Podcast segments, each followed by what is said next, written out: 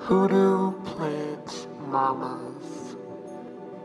Get your soul fed and your spirit red. This here ain't no trend. I possess the power from way back when. Back when folk were stripped from all of their kin, so they had to find the magic within. So I call on my Ancestors and gather my herbs. I conjure at my altar. Hoodoo plant mama. I manifest growth and I release trauma. Child, we just out here trying to water our plants and mind our business, you know? Everybody here from the deep south, man. Everybody can have culture like us. Hey y'all, and welcome to another episode of Hoodoo Plant Mamas. I'm one of your hosts, Leah Nicole, And I'm Danny B. and today we're excited to be joined by Finnegan's Farms. So, if the two of you would like to introduce yourselves, Yeah, for sure. My name is Amanda. I am one of the co-founders of Finnegan's Farms. Oh, I'm Claire, and I'm the other co-founder of Finnegan's Farm. Can you tell us where y'all like where is the uh base set at in with Finnegan's Farms? Yeah, so really the base is wherever we we are. We're in Michigan right now. Um, we're in Southeast Michigan, more specifically the Metro Detroit area. Um, so all of our projects right now are based in Detroit. Cool. All right. Well, before we get started into learning more about um, you guys' work, um, can we do a little check-in first with our guest? And we can start with you, Claire. How are you today? You know, I'm doing good. Just despite the rain and the cold, we're we're doing okay. We're solid. We're grounded today. What about you, Amanda?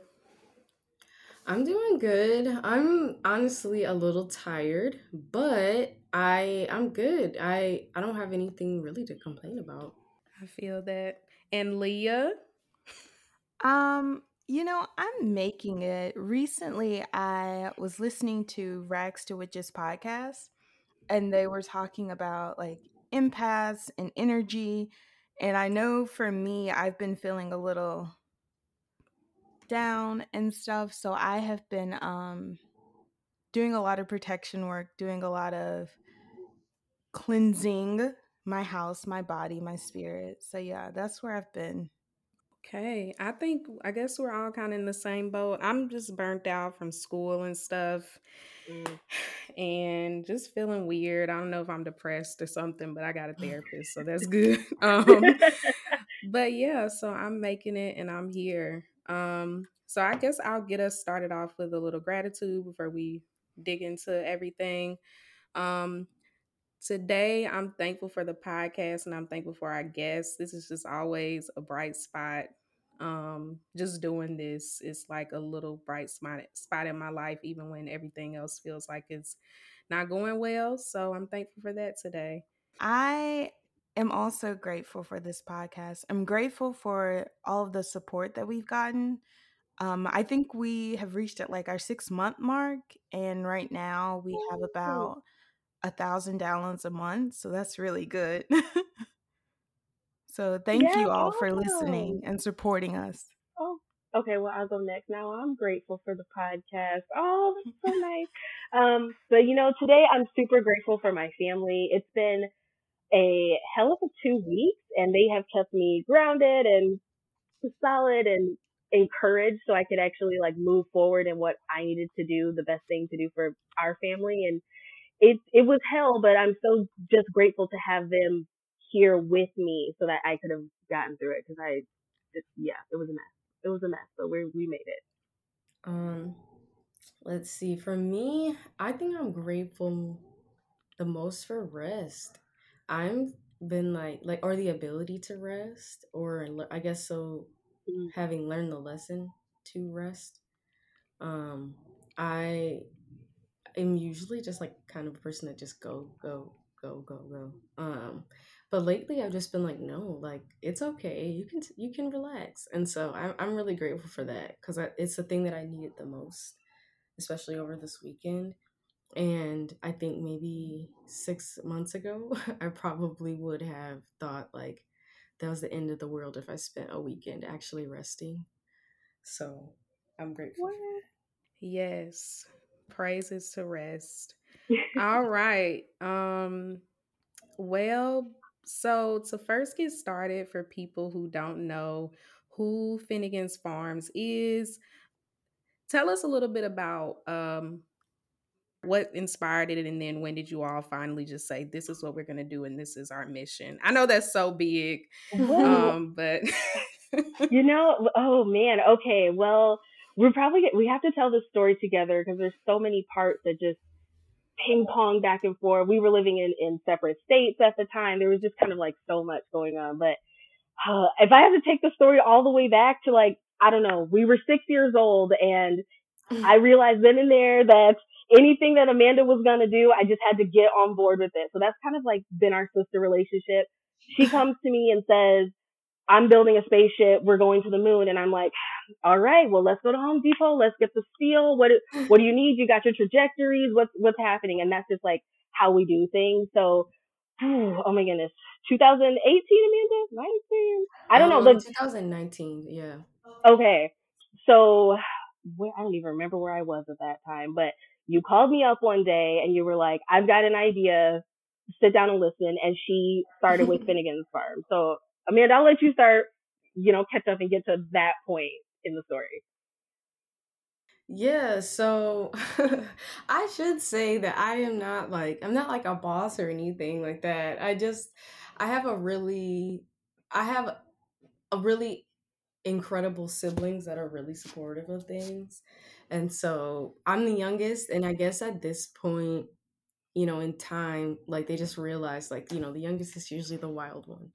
Um, and I'm usually the yeah. one that's just like, hey, I want to do this thing. Like, do you think I can do it? Um, I had a bajillion hobbies as a kid. But um, what happened was I was finishing up my, well, I was midway through my master's program when I finally decided that I was going to make it a reality. But when I started the program, I was like, you know, I really want to get deeper into agriculture, um, understanding it, um, its inner workings, how that works on a level for like Black people, um, Indigenous people. Um, so I focused a lot on that while I was finishing my MS. And by the time I had come to the end of that program, I was like, okay, I know that this is what I want to do, but I don't know how I want to do that. So basically, what my background is, is rebuilding communities and um, just networks after there's been a disaster of some sort. So, you know, whether that's like m- making a, a plan on the emergency side, um, before any something happens, you know, like emergency preparedness, or if there's like you know disaster relief and recovery and whatnot. So understanding how to rebuild a community post any type of disaster, but also knowing like okay these types of diseases are going to be like more prevalent now because this is what the environment looks like so I understood all of those kinds of things, but the thing that stuck out to me was agriculture, you know? So, like, after you've established clean water and making sure that people are free from mm-hmm. disease, how do you make sure that you are stimulating the local economy so that even in the wake of another disaster, we have the money for the indus- infrastructure to help us in the long run, right?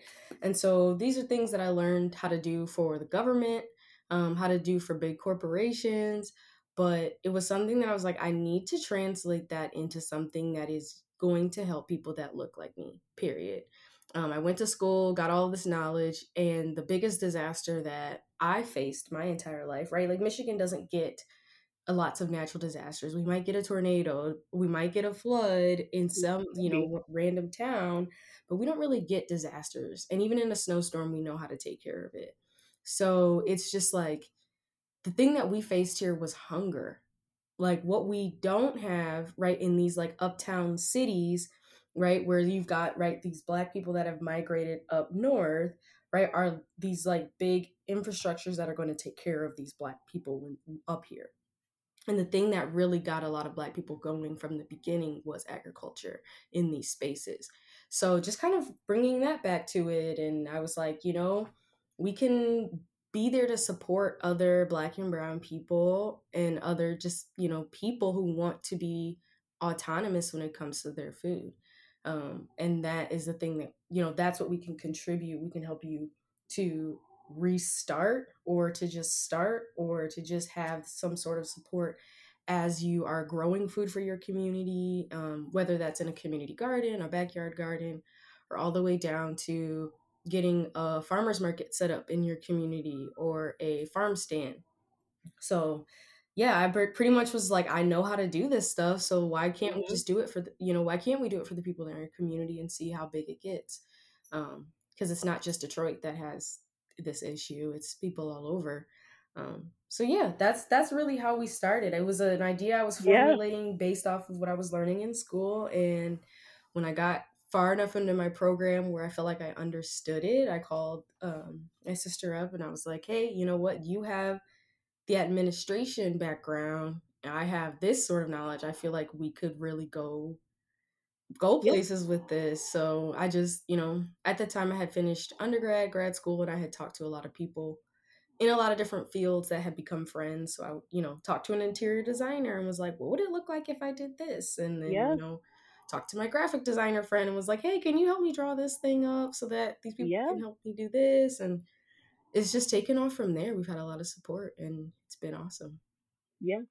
So um, part of your mission statement is that you said that food justice is racial justice and human rights. And I know you talked a little bit about that, but can y'all elaborate a little more?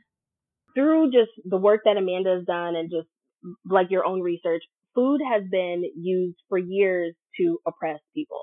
You know, you, you move into an area and the business might not want, you know, certain customers. They remove the things that you eat from their grocery store. So now your way of life is affected because you can't even get necessary items from the places where you live, but you also don't have the resources to move to a place that offers the things that you eat. Um, and that was just something that I was like, you're not aware of it until you start to see it. So that's really, you know, where it started and why we kind of started that because everyone deserves to eat what they want to eat, what's good for them, good, you know, food that's affordable and sustainable. Everybody deserves that very right. And we see very often that black and brown people and other minorities just, they just don't have it. They just don't have it in their communities. You want to add on, Amanda? I thought you said it well, oh, you know. I didn't know. I got it. yeah, no, it's, you know, we firmly believe that every person should be able to feed themselves in dignity. Um, you have a right to that you have a right to healthy food. And even though we've talked ourselves, you know, we've been victims that have are victims of a system that has tried to teach us that like one that our ancestral food is unhealthy um, but two has tried to teach us you know that this separation of knowing where your food comes from and you know that separation from you and your food is is healthy and it's not and it's not what we all want right? Mm-hmm. we want to have that autonomy so that's that's how we see it and we found you know that having security in your food truly is a race based thing. It's a class based thing. Depends on what you look like and how much money you have. You know that's really what's going to de- that's going to dictate wh- what kind of healthcare you get is going to dictate what kind of food you get. For sure i'm glad that y'all mentioned that because it kind of wraps into something that I saw. I saw on the Instagram page, but I also saw on the website this term called food apartheid. I had never mm-hmm. heard of that yeah. term. And I guess it's maybe pretty self explanatory, but I was like, wow, like it just, it really does fit the way like everything is structured in certain mm-hmm. communities. Um, as y'all were talking, I was thinking about back to childhood, how, you know, when I lived really deep in the country, we had to drive like yeah. 15 or 20 minutes to get to a grocery store. And you know, sometimes like if my mom didn't feel like it or her car wasn't working, we would have to just go to this little country store and just get a bunch of like right. processed stuff um, that wasn't that healthy um, or you know nutritious or whatever. So yeah, can y'all talk a little a little bit about this term? Like, is this is like where did this term come from? And like can you talk a little bit about it in the context of the united states so people can get an idea of like what that actually is? They might see that it's like even happening in their own communities that kind of thing. Yeah for sure. So one of the books that i really that i started reading when i really wanted to dig into black agriculture. So agriculture in and of itself is a very white field now, although agriculture in this these United States were built on the backs of black people. It's a very white field now. And so even in the canon of knowledge that you learn as you dip into the field, you don't get a lot of material that came from black people. And so in my digging for all of that, I came across the book Farming While Black. Um, it was done by Leah Penniman. Um, if you are familiar with her, she is one of those who works with Soul Fire Farm. Um, they're really dope. Please check them out. Um, but they have a book, and it really talks about kind of like the history of farming, but also just like what to do with your land when you get it. It's a it's a nice guidebook in understanding. Um, she's got a couple of other, you know, she's been on like podcasts and things like that. But one of the terms that she talked about was food apartheid. Um, so it was first, I heard it there first when she mentioned it, but I didn't look it up until I think I saw someone say say something on Instagram about it. And this was like over a year ago, at least a year and a half ago. I was like, oh, okay.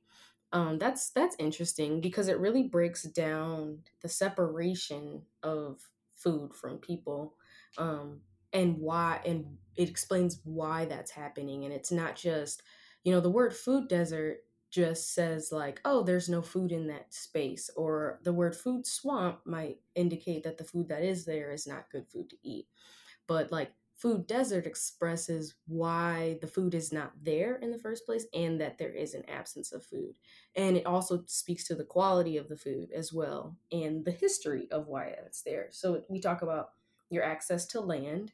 So that falls into food apartheid because you think about okay, if I don't have the ability to buy the plot of land to build my own grocery store to have in my own space in my own community, then someone else can do it who has more money. So, like Clarissa mentioned, hey, you know, I could anyone could come into the community, post up, make a grocery store, and then now I'm only going to put in food that will attract the people that I want to come into the store, not the people that actually live in the community.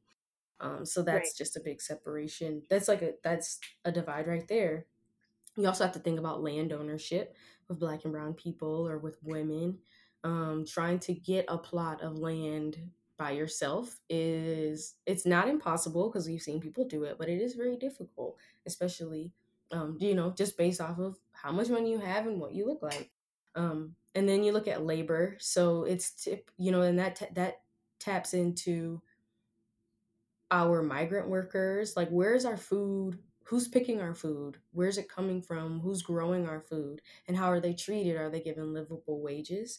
Um, and then that history of the way that we treat those who do agricultural labor now is based off of the off of how we treated black people when we initially got agriculture big and booming here in the united states. And then that last part is just food you know food access so your land labor and food access those all fall into food apartheid. So, again, that access to being able to get culturally relevant food at the grocery store or to get food that is actually fresh and good to eat or, um, you know, has, does not, you know, food that's actually been grown in a sustainable way that's going to help the environment. Mm-hmm. Um, so, all of that, that all falls into food apartheid because then now if I say, hey, these this community is experiencing a you know food apartheid or is is undergoing this that situation you guys now understand that whole context behind it of like oh wow now those you know the people there are going through this this this this this it's not so much oh they just don't have good food to eat no like the people there can't buy the property around right. the people there can't you know get a job that pays them a livable wage people in that area can't get food that's that's healthy and clean it's a a lot of exactly. lot of factors.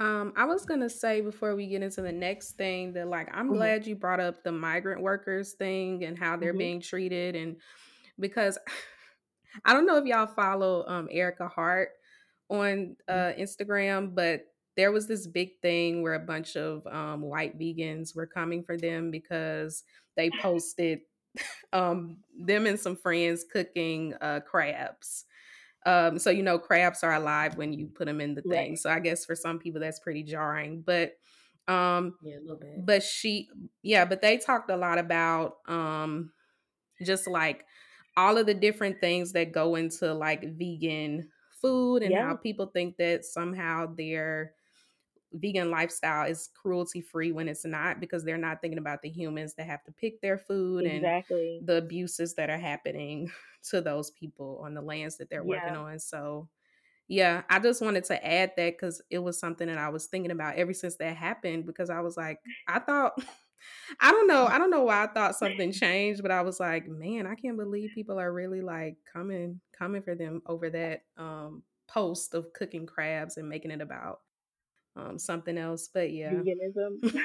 Yeah, I think that also speaks to, you know, I, I keep seeing stuff about that, and it, I think about it in t- in the just the way of just like we've created another hierarchy within our food system again. You know, like Yeah. some people are vegan because they physically can't digest animal products. Or some people are vegan because they live off the land and they can't afford to go do, you know, go and get a bunch of other stuff. Or some people are vegan simply because they have the privilege to not eat meat or other pro- animal byproducts. exactly. And so it's like when we do that, I that always it's like, oh, please relax, y'all. Like we cannot do this. Not over. No, no. We're gonna. For there's freedom in the food. Free the food. Let it go. If people their dietary habits, just let it go. like, please, just no, no. That yeah, It's that's too always so frustrating me because I'm like, I can't. Just leave people alone. And if they come and they ask for support, support them. there you go. It's simple as that. So, Danny talked a little bit earlier about her relationship and her access to food. And I was very similar when I was younger. I also lived in a rural area. Um, and one of the first times that I had fresh produce was when, like, my pawpaw uh, had a garden. And then when I was like seven, we had a garden. Um, and that was like the first time that I knew that peanuts grew in the ground and stuff. Just little things like that. Mm. But um I wanted to talk more about our relationship to food. I know this is a big question to ask Yeah. Because so many of us don't even know how to grow it. Um, we don't know where our food come from. And even then there's also this scarcity thing like um when I was younger, I was told to eat all the food on my plate, even if hmm I was full. And so even now, Yeah. like I'm trying to do more intuitive eating where I listen to my body when it's hungry, where I listen to myself when I'm full. But I still struggle with that because I'm like, I don't want to hmm waste food. Um, You don't want to waste. yeah, so I just wanted to talk more about y'all's relationship with food and if there's any way that we can heal the relationship that we have.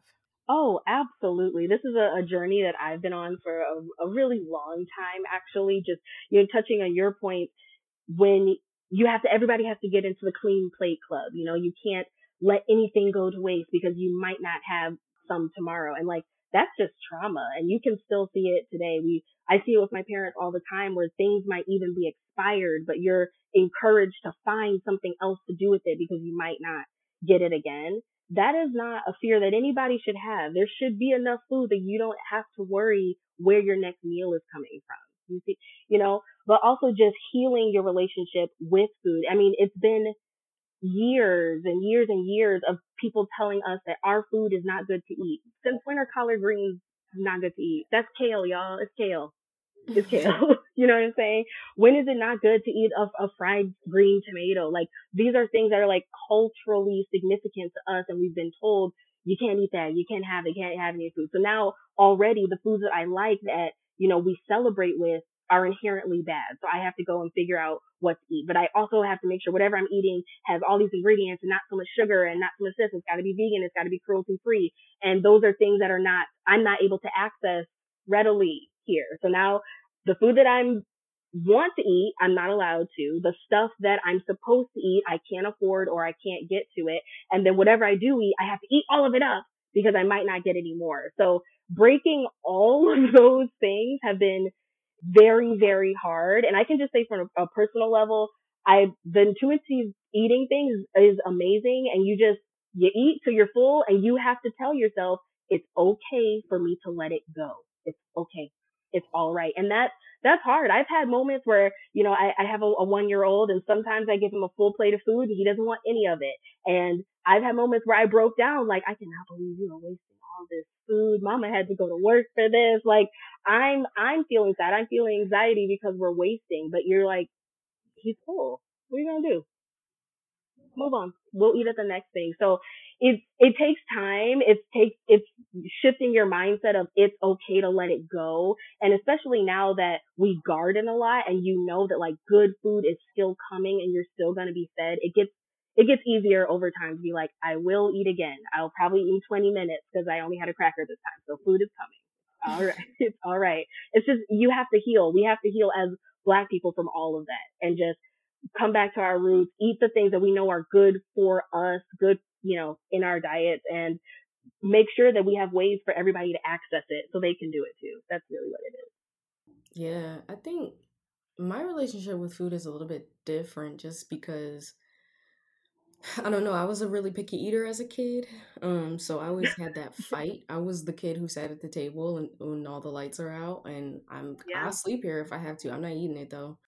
Um yep. and so I think I always had that kind of like no got like no i'm not no um and i think maybe maybe i was just that person in the gen- in our generation that just kind of snapped and broke that cycle of like no we should be able yeah. to eat what we want to eat and the thing that's like you know as a five year old yes i am all for food autonomy i want to eat goldfish and fruit snacks but as an adult of course i'm like no you know what I want to be able to eat food that's not that doesn't have like high levels of like heavy metals in it.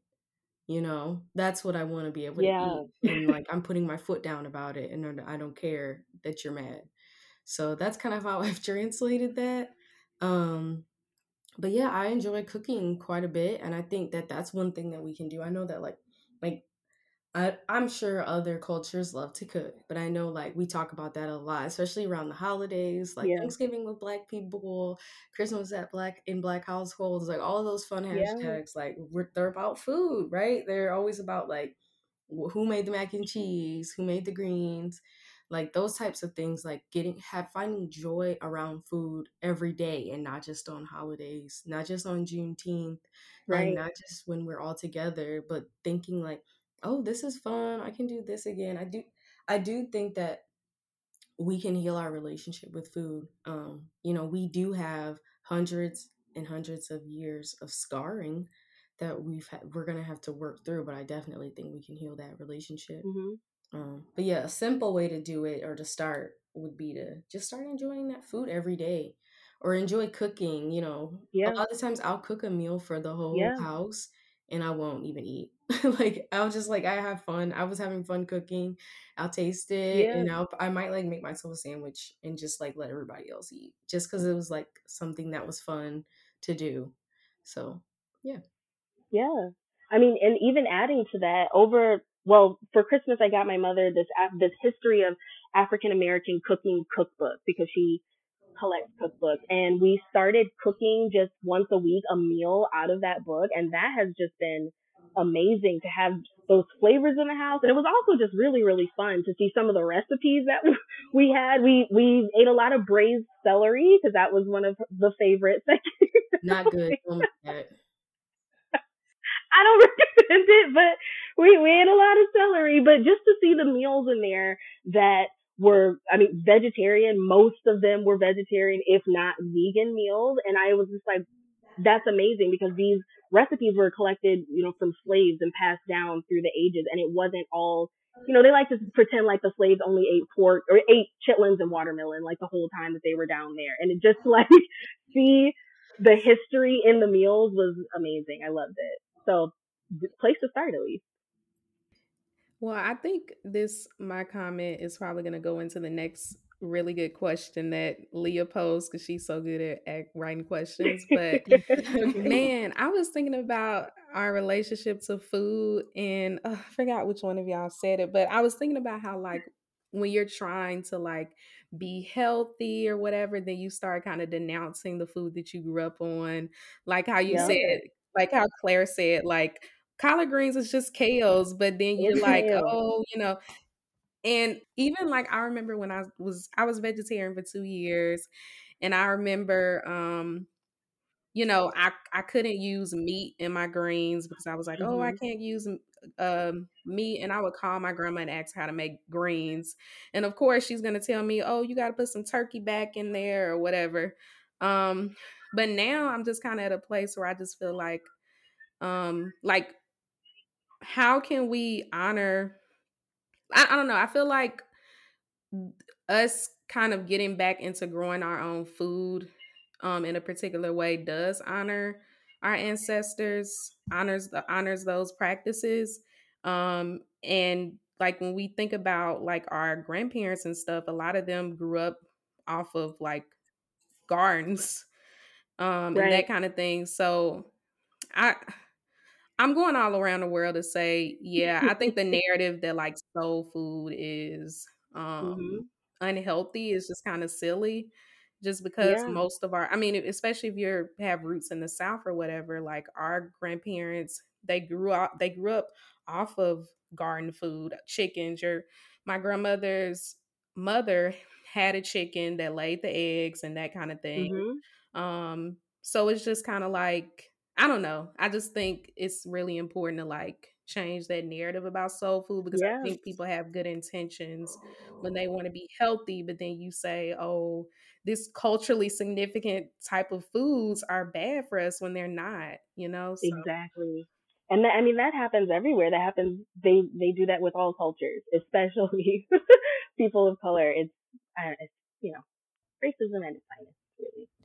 And I'm also thinking like I remember I moved from Mississippi like um 4 years ago and one of the first meals that I craved was catfish and spaghetti, uh, which is Mhm. this really big Mississippi meal and I remember eating it because at the time I was focusing on incorporating more um vegetables into my diet, eating less meat, all of these things.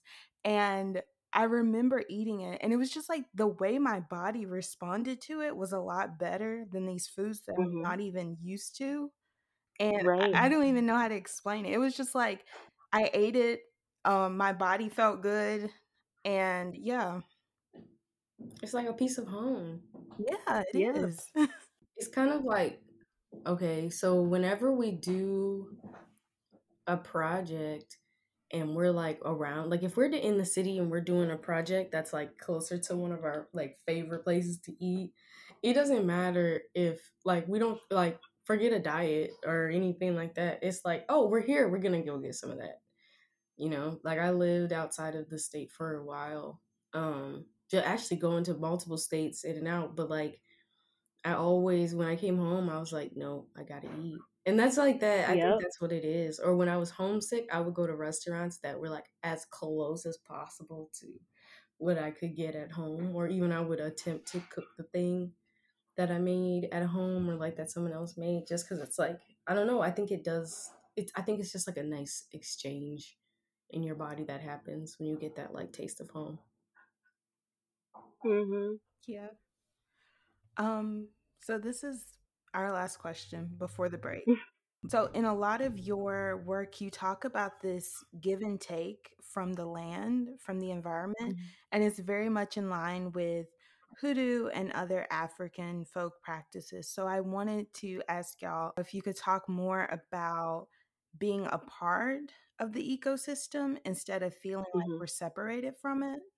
So I like to stress the importance of balance, balance in all things. And I think just as people, we forget that we are part of the world, not just living on it and controlling it and things like that. And we've shifted that mindset, you know, like we we don't want to be like animals. We don't live in jungles, so we don't technically work with the ecosystem. And we see that everywhere and just the things that we plant, the food that we grow and where we grow it and how we grow it, the things that we overproduce here because we're not trying to be part of our ecosystem. We're just trying to take as much as we can from it. So you see problems now, like where all of our topsoil is like no longer farmable and things like that. And people are actually becoming nutrient deficient and the, the food's not good for you because we're not working you know, how we're supposed to be working. Everything is, has a season. Everything has a place where it needs to grow. And we've gotten so far away from that that it's no longer working for us. So, um, we need to have a balance and we've gotten away from that and we're seeing our food suffer. Yeah. I think I say so. I am usually the not usually so like on our Instagram page. That's kind of a mixture of the two of us. But typically, if you like, I think you guys both follow our Twitter page.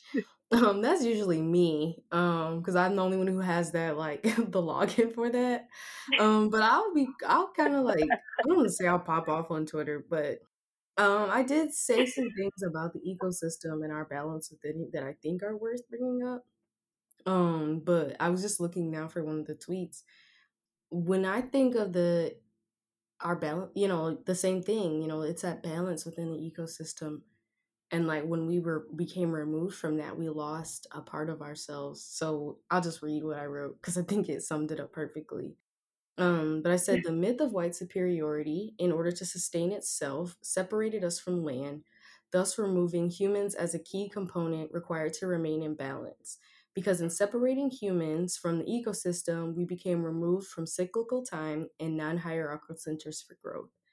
Um, I think that that just really plays into like the whole I don't have to be responsible for anything um when we removed ourselves from that like I, I can be a human and because i'm a human i'm at the top of the food chain i can stomp through you know this space. I can cut down these trees. I can spray these pesticides. I can plant this invasive species, right? There's like all of these different things that, that come when you remove yourself yeah. from being responsible within your ecosystem. Um, and I also noted um, when we remove ourselves from being held accountable to the whole ecosystem, our activism becomes dangerous. So when you don't exactly in the entire picture right? And you're just helping this one little component, you do such a disservice to the rest of the cycle because now you're not trying to support this part as it works in tandem with the whole. You're just supporting that part that you think needs your needs your help, needs your exactly. saving. Um, and so removing that savior complex.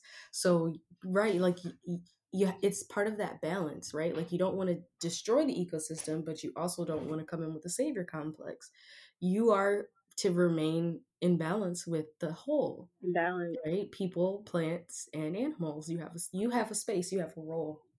Um and even if you do point that to like biblical um like foundations the whole point of the people in the garden of eden was for them to be caretakers for the earth.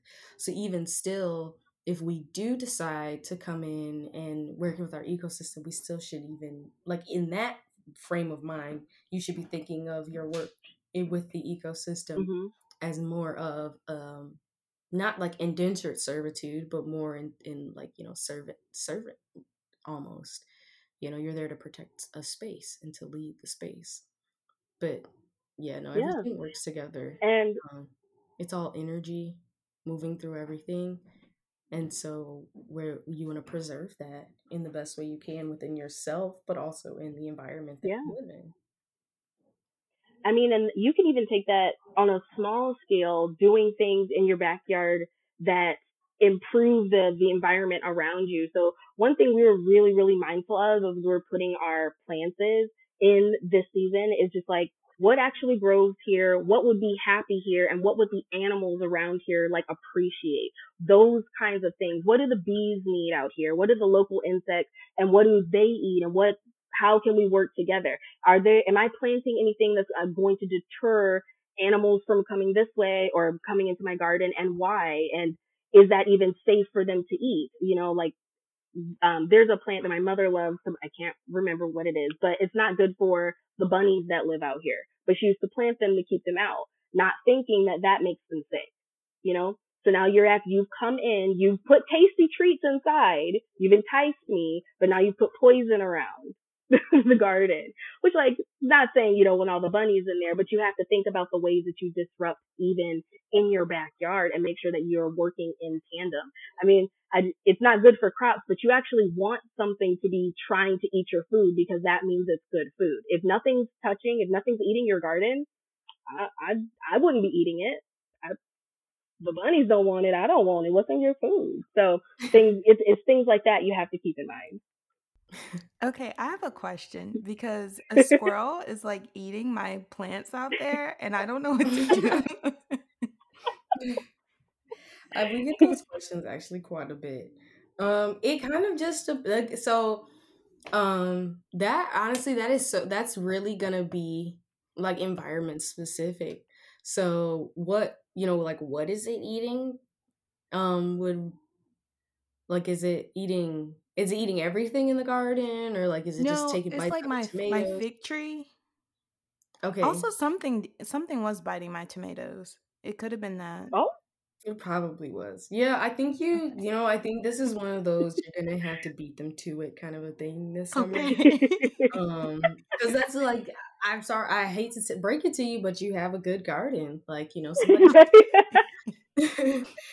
but yeah, that's you know, we think about like when we even in our so we teach one of our classes that we teach for the season is about ecosystem. We used to call it ecosystem management, but it's more like you know understanding your critter community um and that's we talk a lot about like okay well how do you like repel mosquitoes from the space but also like how would i attract a pollinator and then like what do i do with the critters that are eating in my garden and Mhm. what is it that they're coming to get specifically but yeah the yeah you're gonna have to beat them to it you know sometimes it's, it's a matter of getting it before it gets uh, gets ripe and just letting it ripen in the house um stuff like that Yeah. yeah, it could be that because they're gonna wait until it's prime pickings, and then they're going to go get yeah your they're gonna look at it the same way you'll be dream- you'll both be dreaming at dreaming looking at it you'll be looking at it from the window he'll be looking at it from a tree you guys are like mm, one more day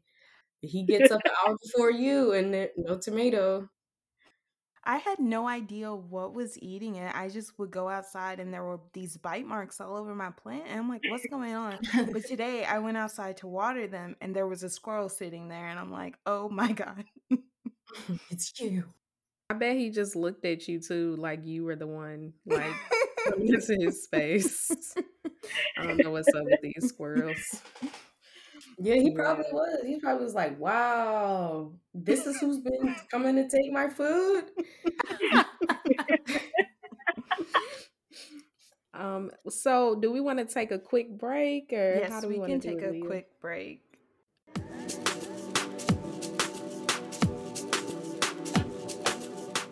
Thank y'all for listening to our podcast. Your support is always appreciated. If you're looking for other ways to support, you can follow us on social media.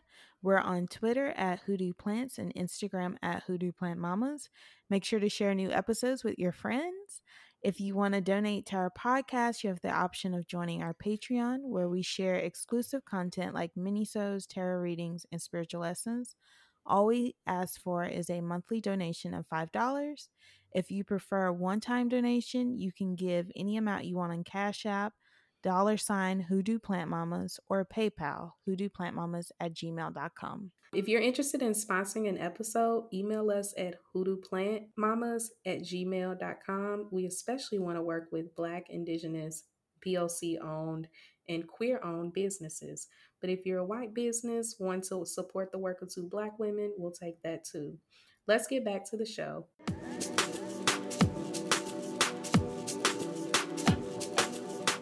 All right, so the next thing I want to talk about because I live in an apartment. I have a little balcony, but it's just like not a lot of like land space. And I've really been interested in um having like a mini garden on my balcony. Um, I seen that uh Juju Bae has showed this on her uh Instagram. She had like strawberries, tomatoes, all kind of stuff. And I was like, man, you in Baltimore. I didn't even know y'all could like grow stuff like I'm sorry, I am not well traveled. Okay. I didn't I was like, she in the city growing all that. I need to figure out how to do this um on my balcony because I just I didn't know that you could do all of that without it being like attached to the actual um land. Mhm. So could y'all Mhm. talk a little bit about how to get started with a garden at home? Absolutely. that's a lot well, I think um, first thing, what you need to figure out what you want to grow, what space you actually have to grow and then what would grow best in that space. Like does that those are like three good good places to start because you might have really good intentions, but you know every plant is different. They're like, you know, like people, we need different things. I might not want that much hydration. Amanda might need to be watered every single day. So you have to figure those things out because if you get, let's say some strawberries and your strawberries don't like your sunlight or the water or whatever, they're not going to produce fruit. They're just going to be unhappy little strawberry plants. So you have to kind of figure that out first. Um, and then I would always recommend if you if you've never grown anything, start small because when I first started gardening, I wanted to do all of it, all the plants, all the berries, all the stuff, which is great. But then I let a couple gardens just like completely die. It was just a, a plant killer over here because I didn't have the capacity to take care of it. But you get one, two plants, you love them, you grow, you see your harvest, and then you add in another plant, another plant, and before you know it, your whole apartment is full of of plants. Your whole life is full of plants. So that that's like a really great starting. Yeah, I recommend, you know, if you're in a small space and you're like, I I just have a little deck. I don't have a backyard really. I just have a little patio. Um, and I still want to be able to sit on it. So how do I, you know, get this space here? Um, I would say at most start with like four buckets. Um, container gardening with buckets, that has been that's super easy. You can either get it to where you have your bucket and you're just you just set it directly on the on the like the the balcony or what you can do is you can get these little plant stands that actually hold the buckets for you. They're really cute because it makes the garden look like it's a whole unit. But even still, if you if you're like, no, I'm not about to build a shelf or get one made, um, then you can just get all you know buckets that are cute colors that you like. Um, the size of those standard ones that you might get at like Home Depot or at Lowe's, I don't know the gallons on it, and so I, and I don't want to be wrong, but like that that size. Um, if you were gonna do tomatoes, they need a foot for drainage. Like they need a mm-hmm. foot deep of of a space. So keep that in mind when you're looking for any of your buckets. As long as it's a you know eight inches to a foot, but I would go with a foot. You're good.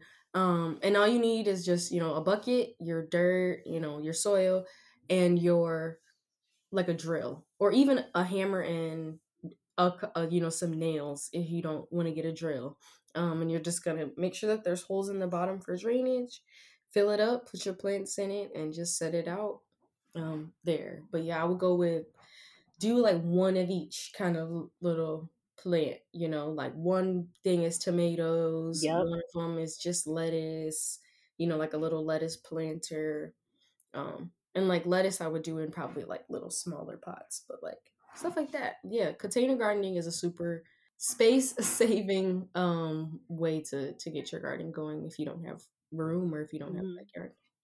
Um yeah, I mean, I, yeah, I'm definitely interested in tomatoes. I love tomatoes. Um my concern is that my balcony area is shaded, so I don't even know if like Ooh.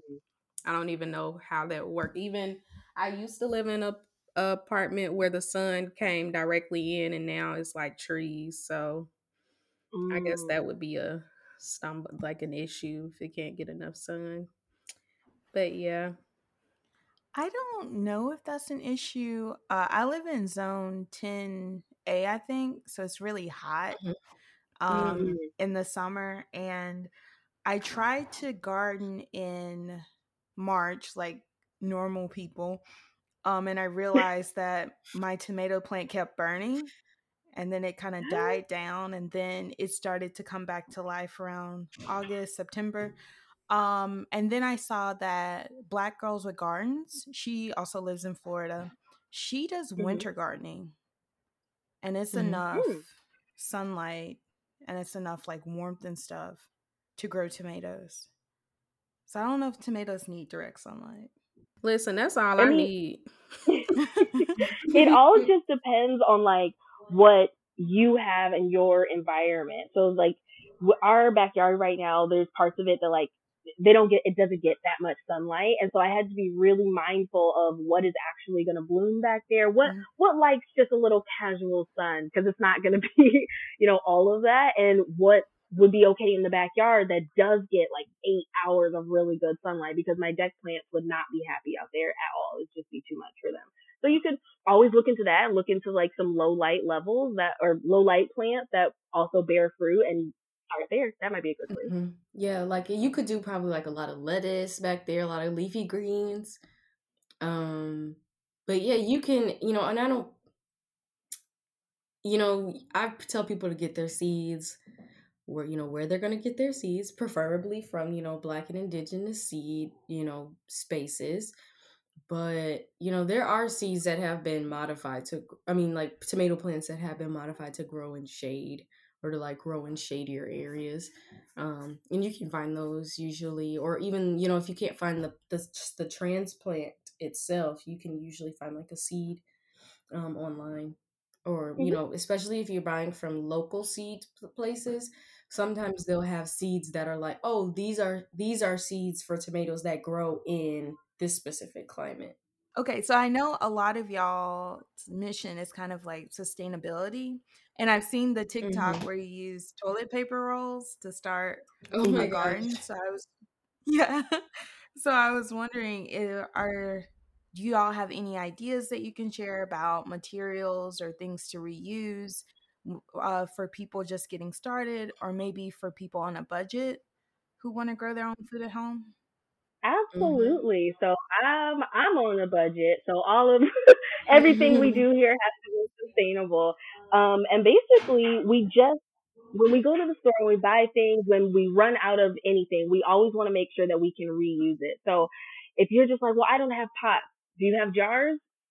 Grow some things in jars. There's lots of things that just prefer water or that you could put um, dirt into and start some seedlings in just your jars. Like you just get creative. And um, a big thing that Amanda has kind of enforced in the house is before we throw anything away, yes, before we throw anything away, we assess if there's a purpose that something that we can use it for. Can this be mulch? Can this be compost? Can we start some seeds in this? Can I get my glass cutter and and make this into a not a table, a um, a cup or something like that. What can we do with this item? And if it really truly has no use, we recycle it. It's got to go. But that's how we look at every single thing in the house before we throw it away. Even the paper towels. Is it is that is that really wet enough? Can I put that in a compost? Can I tear that up and do something with it? Can we turn it into an art project? Anything. So it's just really just getting in that mindset of like, what else could I use this for. If it's garbage, it's garbage. But just start to think about the other purposes that your stuff has and get creative. Get creative. You can pretty much grow anything. You can at least start seedlings and like anything that will hold water and hold some dirt. You can start something in it. Mm, yeah, yeah, that's really it. Like you know, we saw the the paper towel when I saw someone do it, and I was like, might as well try it. Or like newspaper pots. Like one thing that's really dope is like if you don't have pots to start your garden, but maybe you have two dollars, um, you can go purchase a newspaper. Um, use the non-glossy the non-glossy paper. Um, and you can actually just make little pots out of your out of a newspaper. So now I have however many pages of newspaper I had. That's how many pots I have. Instead of right. me trying to even go to the dollar store and buy 50 pots because now that's $50 that I didn't have. Um, right. Yeah, that was actually something that was a little bit shocking to me. Um, I realized that newspapers were not free anymore, or maybe newspapers were never free. I maybe I don't know. Yeah.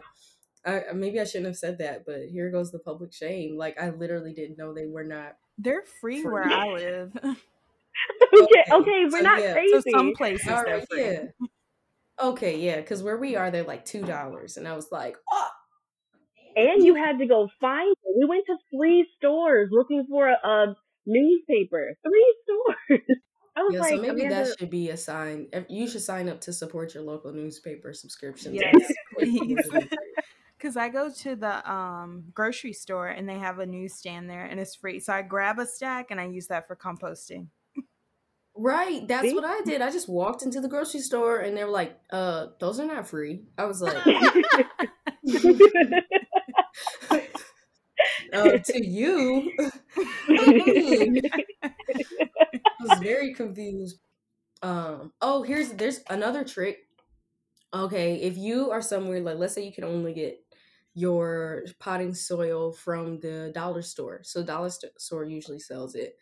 Um, one thing you can do is fortify it. You know, turn it into fertilizer. So add to it the nutrients that it would need. So the fertilizer I use, which the inform that the recipe I have for my fertilizer I've has been passed down to me. Um, but we add a little bit of pineapple, add a little bit of like fish, and then add a little bit of bananas hmm and that'll give you your nitrogen, your potassium, um, and your phosphorus into your soil. So it really it it's not that you, you know. So it's like you can use stuff that's a little bit cheaper, um, as you, if you if you need to, and Mhm. then just fortify it with the things that you might already have in your home. We probably don't have time to get into all this, but I know that um y'all did a mm. post about bananas. And I just mm-hmm. been feeling guilty every time I throw out like banana peels because I'm just like, girl, you could be using this for something. so I just I don't know. It's so many foods that you could use as Oh, yeah. fertilizer. And so now I'm always thinking about that. So that's definitely something like I want to start making I know we just start we just talked about earlier about like the scarcity mm. mindset because same Yep. thing like girl you gonna eat all that food period but I really don't I really like don't like having to throw away things that I know like if I see that y'all post like hey you can use XYZ now I'm throwing away this tissue roll and I'm like girl you could be starting a garden you know now you're just wasting stuff but I'm glad to know because I feel like eventually I'm gonna be able to like have a less wasteful life but I think there are like Yeah. sustainable ways for us to recycle versus like the ways that sometimes people push that aren't really like I know a lot of places have those little recycle bins, but I heard Mhm. that sometimes they just be throwing it with the garbage, like the people Mm, that pick it uh, up. So yeah. I'm like, Yeah. yeah, I'm like, having no. worked in retail and like been like I, I worked at a shop and like our because we were like on the end of one of those little like small strip things and the whole place would come and dump their recycling in it and our store was responsible for it and I stayed back one day to pick up some extra hours and they just threw it all in the trash. I was mortified. I was like, what? They were like, yeah, we don't have a recycling guy that comes through. I'm like, ah! just like what? But right. What was the point then? It was just like, wow, you lying to everybody. I should go blow this whole thing up, whistleblower. it's for show. It's for show. I remember when I found out it was for show at the college. I won't name Leah at our college. I think they did that. they did. I was like, wow, that's uh, predictable. But um, yeah. Well, is there anything else you all would like to share about Finnegan's Farms um, or info about how listeners can find you? Oh yeah, yeah. Definitely follow us along on Instagram at Finnegan's Farms, and you can check us out on our website at finnegansfarms.com. Um, we have a plant sale coming up, so we're not doing.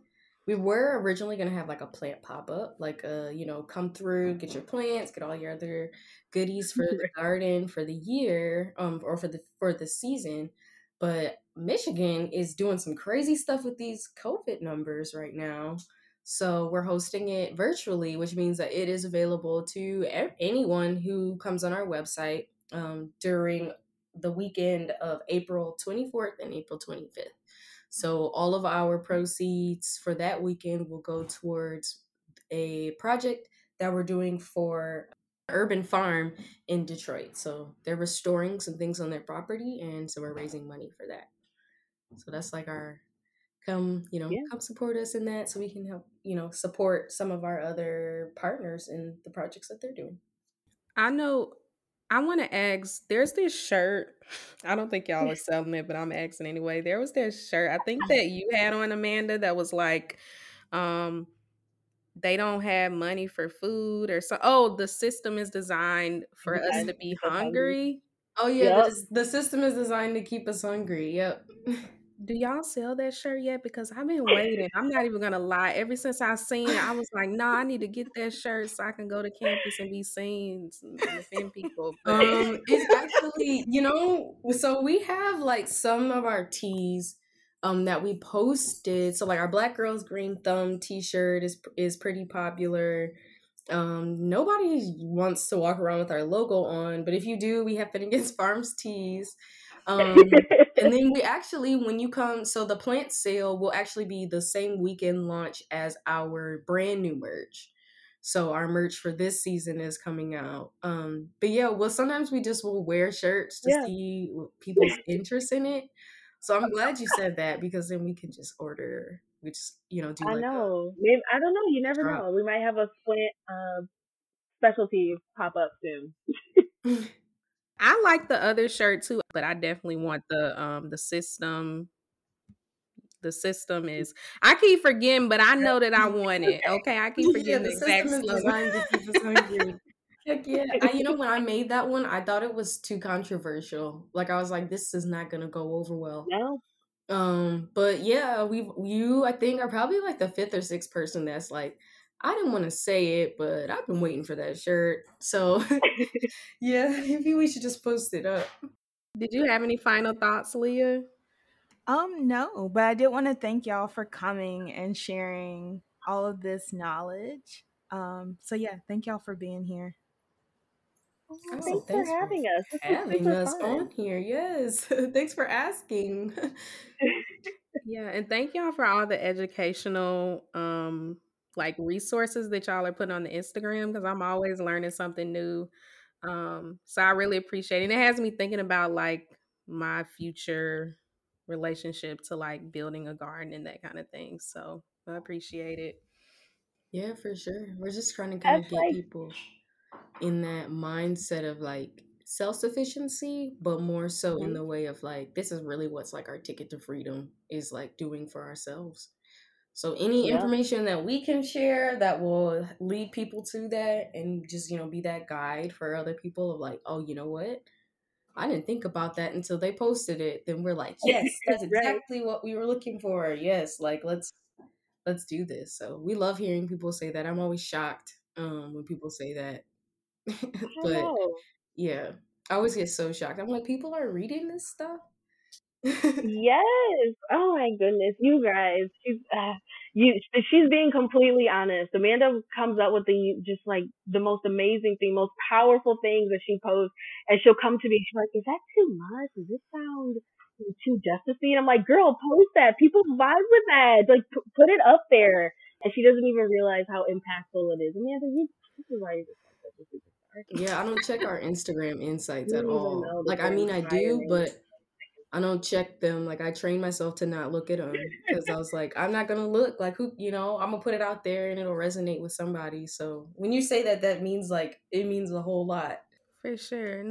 Yeah, no, it's never too much. I think it's so important. I know we're going over, but I think it's so important to like not separate things like farming from justice. Like I just Mm-hmm. I don't think you could talk about that's that's the same way like people who talk about systemic racism like if you're not talking about the environment then I'm just like I don't know man you need to add some more to that analysis because everything mm-hmm. is all connected um so I appreciate just the educational aspect I think that's really important like I got all I got these degrees and stuff but I really don't know nothing about the land and taking care of the land. And I mean, I learned all of this stuff from like people who are actually out in the community, mm-hmm. like environmental racism. The new thing yeah. that I learned from y'all, food apartheid, like these are things that I learned from people actually working in the communities, not schools. So I just mm-hmm. think it's mm-hmm. important. Yep. Well, I guess that's the show. Thank y'all for listening. yeah.